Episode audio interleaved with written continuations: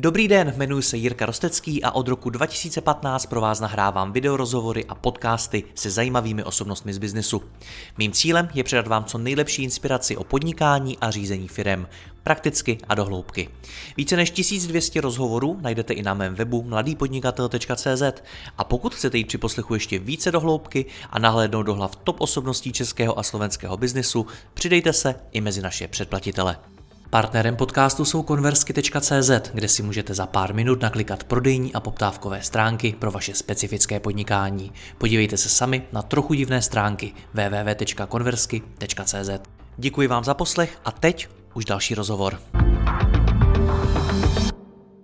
Pražská burza. Co to je, jak funguje a jak se na ní dívat jako investor? O tom si budu povídat s privátním investičním poradcem Markem Odehnálem. Marko, já vás vítám zpátky. Dobrý den. Já vás taky vítám, Jirko. Dobrý den. Tak jak podle vaší osobní zkušenosti investoři vnímají Pražskou burzu? No, s přehnaným vlivem, než jaký reálnej má. Protože samozřejmě já se s tím taky potkávám u těch velkých investorů, hlavně teda starších ročníků, že oni samozřejmě, protože mají tady to dědictví těch 90. let, že vlastně jakoby nevěří fondům a kapitalismu nebo cenným papírům, tak mají všechno nemovitostech, tak pokud už mají akcie, tak mají prostě akcie v Praze, na pražské burze, mají ČES, mají Komerční banku a podobně a mají to kvůli těm dividendám, ale je potřeba si říct, že ten náš trh je opravdu... Jestli jakoby my pořád patříme do jako takzvaných emerging markets, jako Česká republika, což jsou rozvíjející se trhy, podobně jako třeba jihovýchodní Asie a podobně.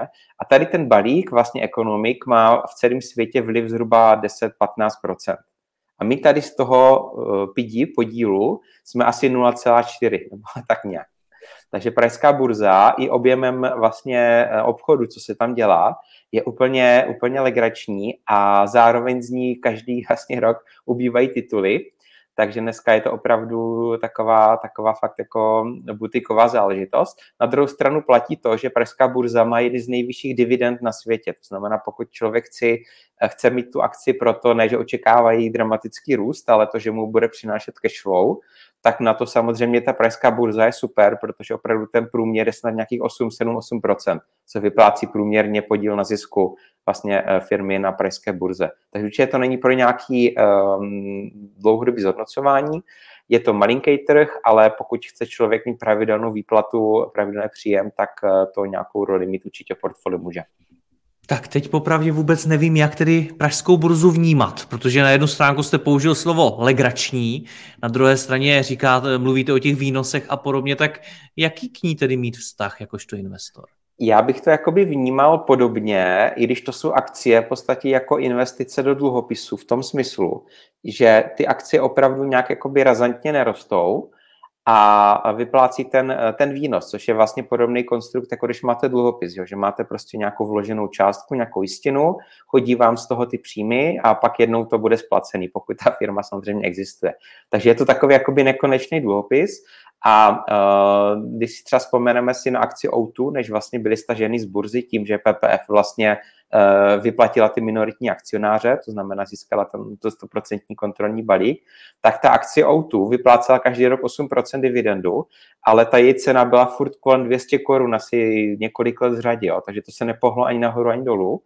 A pokud to máte jako cash cow, jako prostě součást svého cash flow, svého příjmu, tak jo, ale pořád samozřejmě platí to, že ta firma pokud zkrachuje, tak vy vlastně se nedostanete k tomu svýmu vkladu. A tyhle rizika tam samozřejmě jsou, jo, protože i to O2 prostě byl telekomunikační firma na úplně malinkatým trhu, vlastně celosvětovým měřítku. Takže z tohle pohledu já si osobně myslím, že není vůbec potřeba, možná to není rozumný, na té pražské burze být. Ty akcie mít samozřejmě celosvětově, pokud chci mít tu výplatu, tak samozřejmě mám možnost zvolit i takzvané dividendové třídy, těch ETF nebo těch podílových fondů, který mě vyplácí ten výnos, taky ty dividendy, ale těch firm je tam desítky, stovky.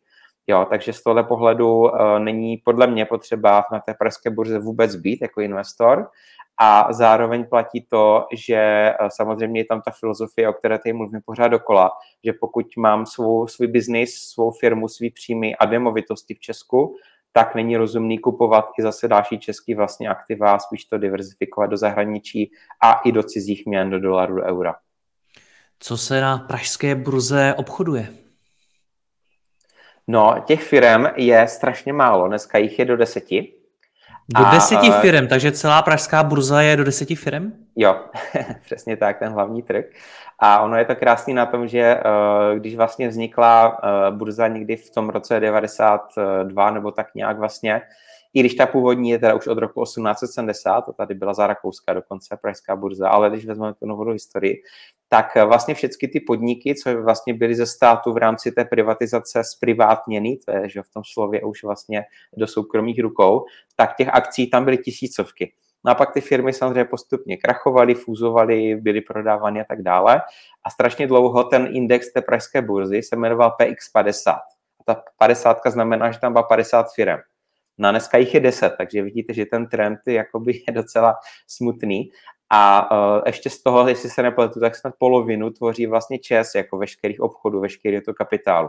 To znamená, že pokud teď se mluví o tom, že jo, jestli bude ČES zestátněný, nebo jestli nějak rozdělí a podobně, prostě pokud by ten ČES v jedné nebo druhé podobě nezůstal v té současné vlastně, v tom současném stavu, a z té pražské burze by zmizel, tak ta burza může v podstatě zavřít, jo, protože tam vlastně nebude koho jakoby obchodovat. Jo, zároveň ta diverzifikace vlastně odvětví tam není, protože to jsou vlastně energetika, anebo to jsou finanční tituly, banky. Je tam Komerční banka, je tam Moneta, je tam ERSTE, což je vlastně matka České spořitelny. Pak tam máte Vienna Insurance Group, vlastně rakouskou skupinu, která vlastní pojišťovny, kooperativa a Českou podnikatelskou pojišťovnu tady u nás. No a pak tam je vlastně Philip Morris jako tabák a to je skoro Colt vlastně jako zbrojovka a to je vlastně všecko. Takže my tam třeba vůbec nemáme technologie. Jediný, kdo tam byl a ohrál se tam rok a půl, byl Avast, jak dobře víme, šel na burzu a následně byl prodaný Nortonu. Takže vlastně třeba tenhle sektor, vlastně, který je dominantní v rámci S&P 500, vlastně Ameriky, tak tam vůbec není a i proto ta pražská burza má tak tristní výsledky v porovnání vlastně se světem, protože ty technologie tam vlastně absolutně absentují. A čím to je? Čím to je, že těch firm je tam stále méně a že se o té pražské burze bavíme tak, jak se o ní bavíme? To je naprosto zásadní věc a výborná otázka. Je to rozdíl vlastně v tom, jak firmy získávají kapitál mezi Evropou a Spojenými státy. V Americe je primární zdroj kapitálu to, že dám firmu na burzu. V Evropě je to o bankovním financování. Tady prostě firmy jdou prvně do banky nebo za nějakýma soukromýma investorama a ta burza je vlastně až jakoby poslední v řadě. Takže proto třeba pokud vy byste chtěl participovat vlastně na těch špičkových českých firmách typu Škodovka nebo finanční skupiny, že jo, jako je EPH, Daniel Křetinský nebo PPF, CPI, že Radvan Vítek, největší developer, nebo obecně developeři Skanska a podobně, tak vy si můžete koupit jejich dluhopis, který vám vyplatí nějaký kupon, ale nemáte šanci se stát akcionářem. A v normálním vlastně státě, ať už v západní Evropě, a tím spíš té Americe, by všechny tyhle firmy byly na burze a byly by normálně dostupné pro investory. To se týká i těch velkých podniků, státních nebo polostátních. To znamená, že třeba letiště v Ruzině, letiště Praha by mělo být na burze, Česká pošta by měla být na burze, ty české dráhy by mohly být na burze, protože třeba v Německu to tak je, vy si můžete koupit akci Deutsche Post a to je vlastně německá pošta, přitom je to privátní společnost, respektive je jakoby státem ovládaná a můžete si koupit akcie. Proto ten kapitálový trh tady v Česku vlastně není, je mrtvej a jediná taková jiskřička naděje je právě ten trh start, který začíná poměrně pěkně ožívat a to je právě cesta, kde už i ty menší firmy, kde se bavíme o emisích v řádech nějakých, řekněme, nízkých stovek milionů korun, tak začínají to kouzlo objevovat. Vlastně průkopníkem byla Pilulka, která to vlastně zmedializovala, tady ten segment. A tady se začínají objevovat celkem zajímavé firmy a může to být taková nová krev a zároveň budoucnost pro tu burzu jako takovou. K tomu se dostaneme, k tomu startu a zmíníme i Pilulku, zmíníme třeba Footshop a tak dále, ale ještě mě zajímá, vy jste řekl, v normálním státě by to bylo jinak a ty firmy by třeba na tu burzu šly víc. V čem tedy my nejsme normální a proč?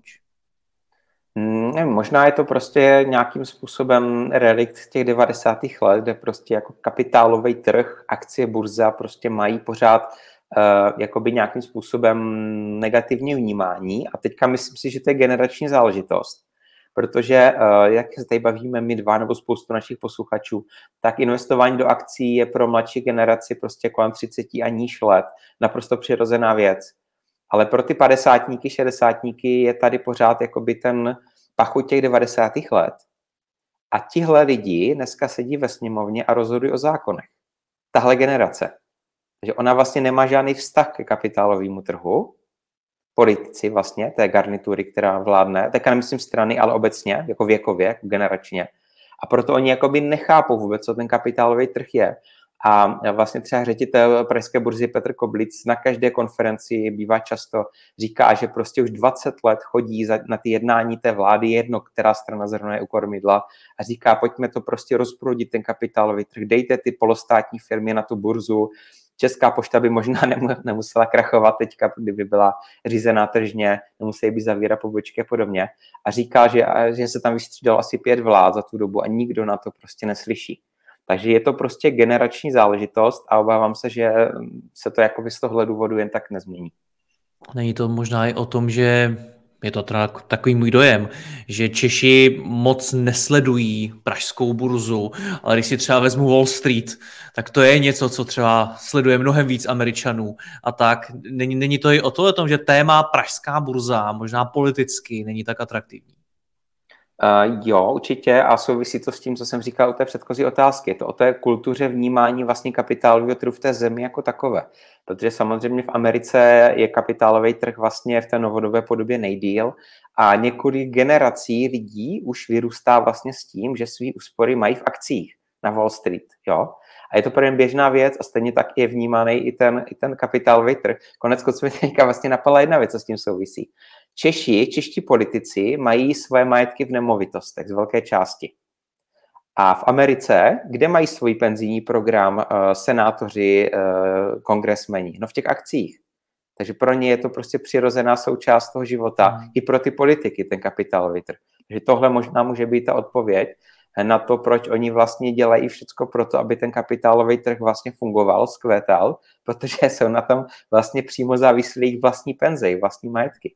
Když to tady českým politikům je to úplně jedno vlastně. A proto nemají důvod možná to zajímat.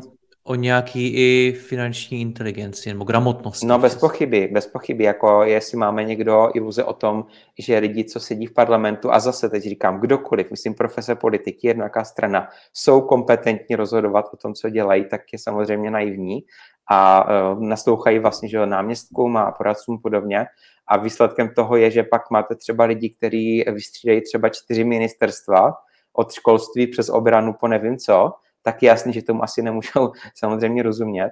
A minister financí jako pozice je prostě někdo, kdo nikdy, ať už tam byl kdokoliv, tak vlastně ten kapitálový trh nerozumí tomu, nepodporuje, nemá k tomu vztah a je to daný tou gramotností prostě těch lidí. Je to tak bohužel, že prostě politici samozřejmě nejsou tolik chytřejší než běžní lidi tady v tom.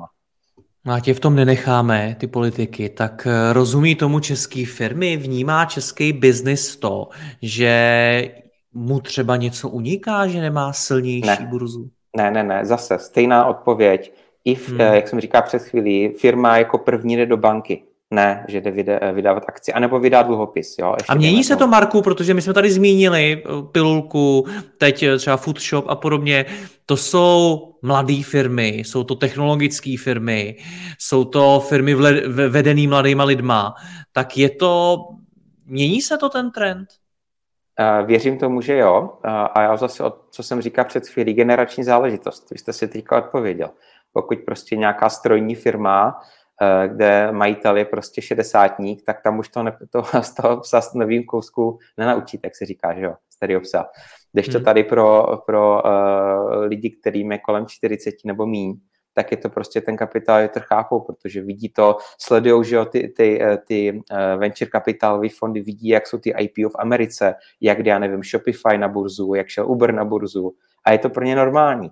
Když to pro toho majitele té staré firmy prostě je to tak strašně zdálný, pochopitelný svět, že ano, je to generační věc, rozhýbává se to na druhou stranu, pořád ten trh té pražské burzy, ten start je malej, těch firm je tam pár a myslím si, že by tam mohlo být daleko víc lidí, daleko víc firm a daleko víc lidí do nich mohlo vlastně investovat a jako věřím, že se trošku blízká na lepší časy, protože zase, když tady zmíním ředitele Pražské burzy, pana Koblice, tak on vlastně na každé té konferenci říká, že se daří vlastně nějaký 3-4 firmy zhruba ročně uvést na ten trh start. A s tímhle tempem, pokud to tak bude, tak samozřejmě se to naplní docela zajímavě, třeba na 50 titulů za pár let. A jsou tam různý obory, takže je tam i ta diverzifikace. No a hlavně jde o to, že ty firmy, které opravdu tady na tom startu budou jako postupně růst, tak potom půjdou na ten hlavní trh té pražské burzy. Ten hlavní rozdíl je totiž v tom, že u toho startu vlastně nemůžete tu akci nakoupit a prodat každý den. Jsou tam nějaký obchodní dny, na začátku to bylo jednou za 4 roku dokonce, že tu akci mohl nakoupit nebo prodat. A zároveň tím pádem není tam jakoby ta tržní cena denně, takže ta hodnota není tak jako reprezentativní, není dána tu nabídkou poptávkou. A zároveň ty nákupy byly, myslím si, se nepletu až od 500 000. Takže to nebylo jakoby úplně, aby si ten malej český investor, třeba klient té pilulky, mohl tu pilulku koupit. To by se mělo změnit teďka v září, kdyby se mělo opravdu začít to takzvané kontinuální obchodování, to znamená vlastně průběžně. Měly by se snižovat ty minimální investice. No a samozřejmě, když se to díky tomu rozhýbe a ty firmy dostatečně vyrostou, tak potom můžou jít na ten hlavní pražský trh. A to má ještě jednu potom konsekvenci, že vlastně, když ta firma je na tom hlavním trhu, tak se dostává do těch ETF, do těch indexů, do těch žebříčků. To znamená, že pokud vlastně ten, řekněme třeba to ETF-ko na ten celý svět, má teda ten podíl 0,5%, tak těch 0,5% nakoupí tady ČES, Komerční banku a tak dále. Takže pokud by se pilulce dařilo, její akce by rostly, měly by velikost, že by šli na ten hlavní trh a jednou se staly třeba největší firmou v Česku, tak se dostanou i do toho ETF-ka. Jo, takže ten směr tam je, ale potřeba to prostě rozhýbat. Kdo všechno je třeba v tom startu? Co tam je za firmy? Možná nevím, jestli dává smysl jmenovat, protože tam třeba taky v budoucnu nemusí být, ale co tam je tak obecně za firmy? Tak obecně se to právě nedá říct a je to dobře, že to nejsou jenom e-commerce firmy, ale můžeme si říct pár názvů. Je tam třeba Primoco, což je výrobce bezpilotních letounů, vlastně nemyslím dronů, ale opravdu jako letounů, které se používají třeba máte jako nějaký obrovský areál a někde vám teče voda, tak to letí, prostě řekne, kde to je a podobně. Je tam Prabos Plus, což je ze Zlína firma, co vyrábí boty, vlastně ševcovská tradice. Je tam Karo, to je vlastně kůže, zpracování, hardwario je tam, což je firma taky, myslím si, na nějaký doplňky. Gevorkian je tam firma, co dělá práško metalurgii, takže i klasický strojírenství tam je. Je tam Filamentum, ty dělají vlastně náplně do 3D tiskáren. Fixzone, firma, co dělá vlastně příslušenství pro mobily. Koloseum, myslím, ta pizzerie. Takže je v zásadě všeho chuť, když to řeknu. Ano. A je to tím pádem daleko pestřejší a diverzifikovanější než ten hlavní trh, kde jsem říkal, že je 8 firm a půlka jsou banky. Proč by česká firma měla chtít na pražskou burzu stoupit? Tak v podstatě je to z podstaty věci jednak levnější samozřejmě financování. Je to teda vzdání se equity samozřejmě, ale neplatíte úroky, že jo, bance, takže v určité fázi to může být zajímavý způsob, jak získat rychle a levně kapitál. Na druhou stranu ředíte tu equitu samozřejmě a v neposlední řadě to může do budoucna mít i nějaký, řekněme, PR prvek, protože vždycky, když ta firma jde na burzu, a si vzpomeňme na tu pilulku, když byla vlastně jedna z prvních na tom startu, tak kolem toho se udělá celkem velký mediální halo, protože ty vlastně ty burzevní, nebo ty makléřské společnosti typu Patrie, Wooten Company a podobně, tak dělají roadshow k tomu pro svý investory, takže vím, že tady třeba bratři Kasové měli rozhovor na strašně moc různých webinářích a podobně ve zpravodajství. A samozřejmě je to prostě takový PR, že ta firma jde na tu burzu, takže i takový jako doplňkový prvek nefinanční to určitě může mít. Samozřejmě to není o tom, že ta firma dá veškerý vlastně kapitál nebo veškerou equitu na burzu. I u té pilulky, jestli se nepletu, je to snad nějakých 30% jenom.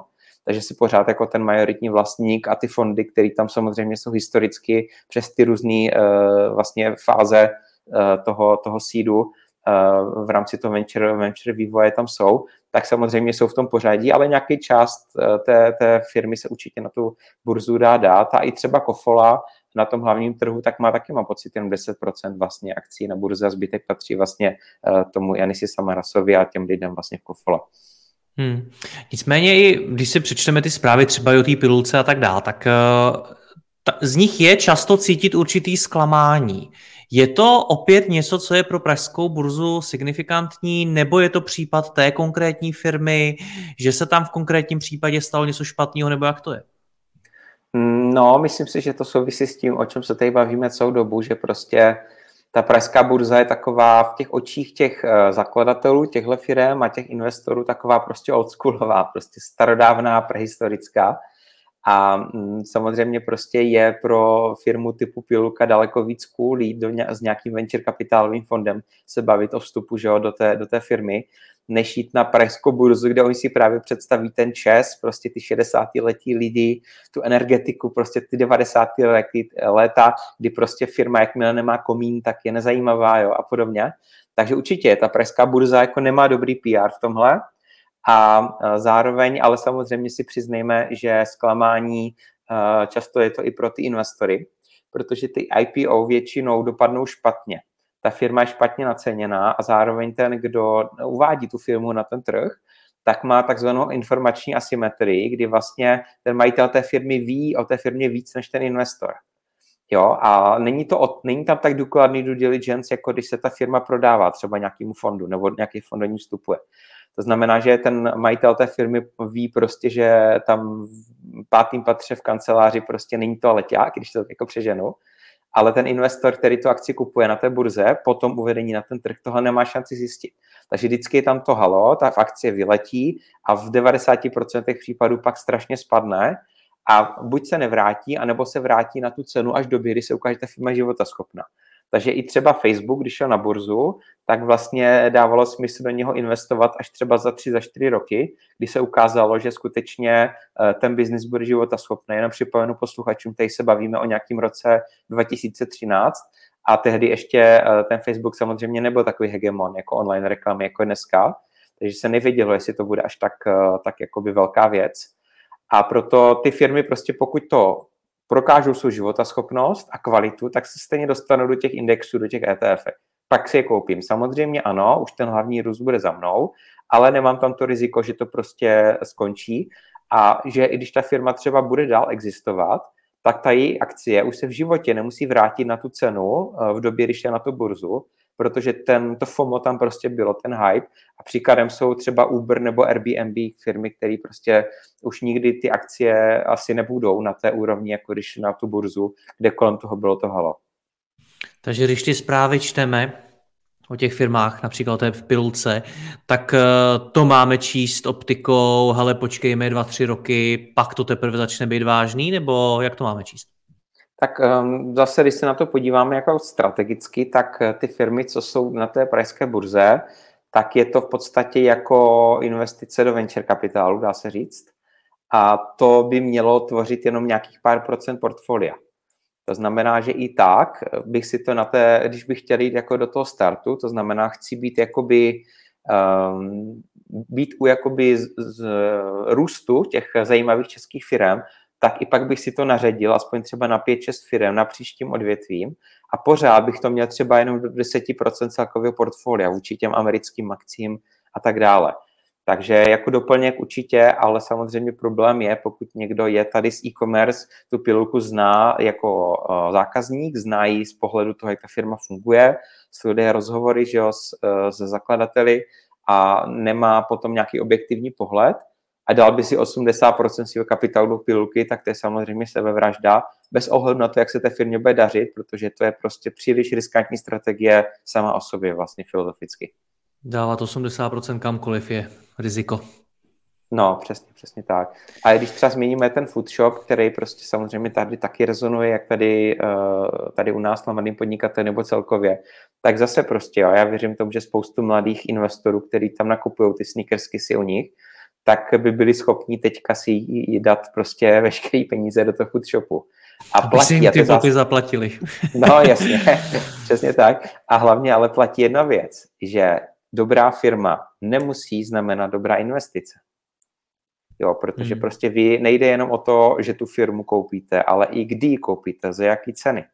A z tohle pohledu třeba nejlepší doba na nákup Apple byl rok 2015, kdy my jako uživatelé už jsme věděli, že to bude ta velká věc, že už vlastně i byl tam ten ekosystém vybudovaný a tak dále. Ale z hlediska jakoby té akcie, tak ta firma byla, jak kdyby byl třeba rok 2008, jako v době uvedení iPhoneu. To znamená, byla ta akcie levná a dal se koupit vlastně za levno. Dokonce tam byly i propady, kdy jeden kvartál prostě měli nižší prodeje, než se čekalo. Akcie spadla asi o 15%. A to byla jako výborná příležitost, tak ten Apple drží do teďka, tak tam má třeba 100% zhodnocení. Takže chci říct, a obráceně to zase funguje, že pokud tu firmu koupím předraženou, což je spoustu těch firm právě z toho IT nebo z těch aplikací, z e-commerce a podobně, tak i když ta firma jakoby má dobrý produkt, tak ta investice prostě, pokud jste koupil za blbou cenu, tak vám prostě nemusí performovat. Takže i toto jsou rizika, které tady jsou. A myslím si, že třeba ta pilulka toho může být příkladem, když se podíváme na vývoj té ceny právě od toho uvedení na burzu. Skvělá firma, skvělý produkt, špatná investice. Když otočíme list, tak vy jste mi o pražské burze řekl, že to jsou i zapomenuté peníze. Jak jste to myslel?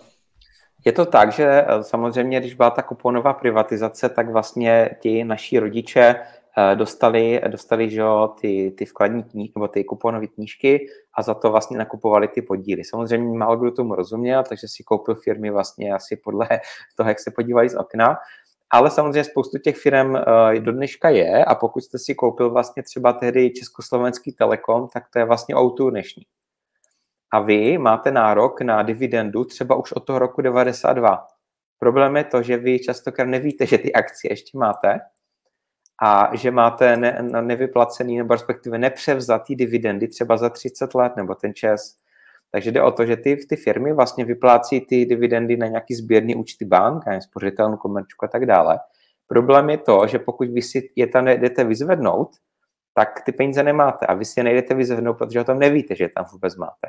Takže dneska je možnost, nebo už několik let, normálně na centrálním depozitáři cenných papírů v Praze, když si to člověk najde, tak si může vyjet za nějaký drobný koruny jakoby výpis toho svého majetkového účtu národní číslo a tím zjistí v první řadě, jestli tam má nějaký akcie. A pokud ano, tak si je dá potom zjistit jejich detail. No a pokud to třeba ten ČES, no tak je můžete prodat na té burze, navíc si jdete vyzvednout ty dividendy za těch x desítek let možná. A i pokud je to třeba neveřejně obchodovaná firma, tak můžete vlastně prodat jakoby zpátky té firmě. To už samozřejmě složitější, ale jde to. A já řeknu tady klidně konkrétní příklad. My jsme to s našima rodičema vlastně projeli loni, protože byla tady vlastně jedna kampaň na to, že vlastně tam je samozřejmě nějaká promlčecí lhůta a právě někdy loni na podzim velká část těch akcí jakoby propadla, jo, že si můžete je vyzvednout. Tak jsme to projeli a samozřejmě moji rodiče jako nakoupili z firmy, které dneska nejsou, no ale zjistili jsme, že moje máma má akcie teplárny Otrokovice, která... Aspoň za 4 miliardy, Marku, řekněte to. No, bohužel ne. Byly to, nevím, 20-30 tisíc, ale tak jako proč ne, že jo? No a jednoduše prostě se to vlastně zajistil ten odprodej, oni to vlastně odkoupili a pokud ta firma byla na burze, tak můžete prodat ji vlastně na burze. Ještě jak říkám, nedávno to O2 třeba, to byl velmi častý příklad, že vlastně Český Telekom, Československý byl potom O2. Takže spoustu podle mě ještě lidí, kteří mají prostě fakt jakoby buď ty akcie, anebo třeba ta firma už není, ale ty dividendy jsou tam jako nakumulovaný za těch x let, kdy ještě existovala. A to jsou jakoby miliardy, možná někdy jsem to slyšel, 10 miliard peněz je v českých bankách na těch nevyzvednutých dividendách. Jsou strašné peníze a lidi prostě o tom neví a je to strašná škoda. A je to prostě proto, že tady jako zapomněli na ten kapitálový trh, protože prostě bylo tam to zklamání, byly tam nějaký, že bohužel ty tunely a podobně, tak to lidi prostě úplně jako vytěsnili z té hlavy. A nenapadne, že tam možná třeba něco mají, takže to bych určitě doporučil si zjistit a třeba budou hezký Vánoce a ani to nevíte. Když se řekne pražská burza, co by si měli naši posluchači vybavit? No tak samozřejmě napadne ten ČES a i v souvislosti s tím, že ještě do loňska, i kdo vlastně nesledoval burzu, tak o tom nevěděl, ale teď je to velký, že téma i politický v rámci těch energií. Takže vybavil bych si sousloví, kterému se pražské burze říká, to je dividendový butik. To znamená, to jsou firmy, které prostě jsou stabilní, mají výborné zisky, nikam nerostou, ale vyplácí velkou dividendu. A pokud to mám na styl jakoby kup a držím a chci si to inkasovat vlastně příjmy, a to takový, že skoro na žádném trhu na světě se nevyplácí tak vysoký dividendy. Já vám řeknu pro příklad, v Evropě je průměrný dividendový výnos firem nějaký 4%, v Americe je to dokonce pod 2%, protože tam většina těch firm reinvestuje, že jo, to jsou ty Google a podobně, ti nevyplácí dividendu. A na té pražské burze ten průměr snad 8%, jo, což je jakoby hodně. Tak pokud to mám z tohle důvodu, tak to dává smysl, ale zase pořád platí, že ty firmy jsou jakoby z globálního pohledu fakt jako malinký a jsou tam ty rizika i samozřejmě daný tou regulací. A tady na tu pražskou burzu, nebo tou politikou, to dopadlo teďka extrémně, protože jednak ten ČES a pak byla ta windfall tax, že jo, která se řešila, ta daň z těch nadměrných zisků. No a ta dopadla na energetiku a na banky. To znamená, polovina pražské burzy teďka trpí pod tady touhle daní. To si myslím, že není úplně dobrá diverzifikace. Takže těch politických rizik je tam spoustu a za mě osobně jakoby já v investicích musí sledovat hromadu věcí. Těch rizik je tam dost na úrovni těch firem, hospodaření a tak dále. Tak proč na sebe brát ještě nějaký politický, když nemusím. Takže za mě je to takový jako dobrý o tom vědět, ale já si osobně nemyslím, že je nutný na té pražské burze být a pokud tak jenom nějaký úplně procenta portfolia. Já vám děkuji za názor, Marku. Ať se vám daří, naslyšenou. Taky, mějte se, naschle. Děkuji vám za poslech tohoto rozhovoru a zvu vás i mezi naše předplatitele.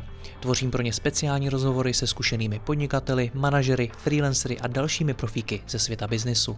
V tématech jdeme ještě hlouběji a připravujeme pro vás konkrétní praktické zkušenosti z podnikání. Snadno tak objevíte cenné zkratky a informace, které vám pomohou ve vašem biznisu. Více zjistíte na www.mladýpodnikatel.cz /předplatné. Děkuji vám a zase někdy naslyšenou. Jirka Rostecký.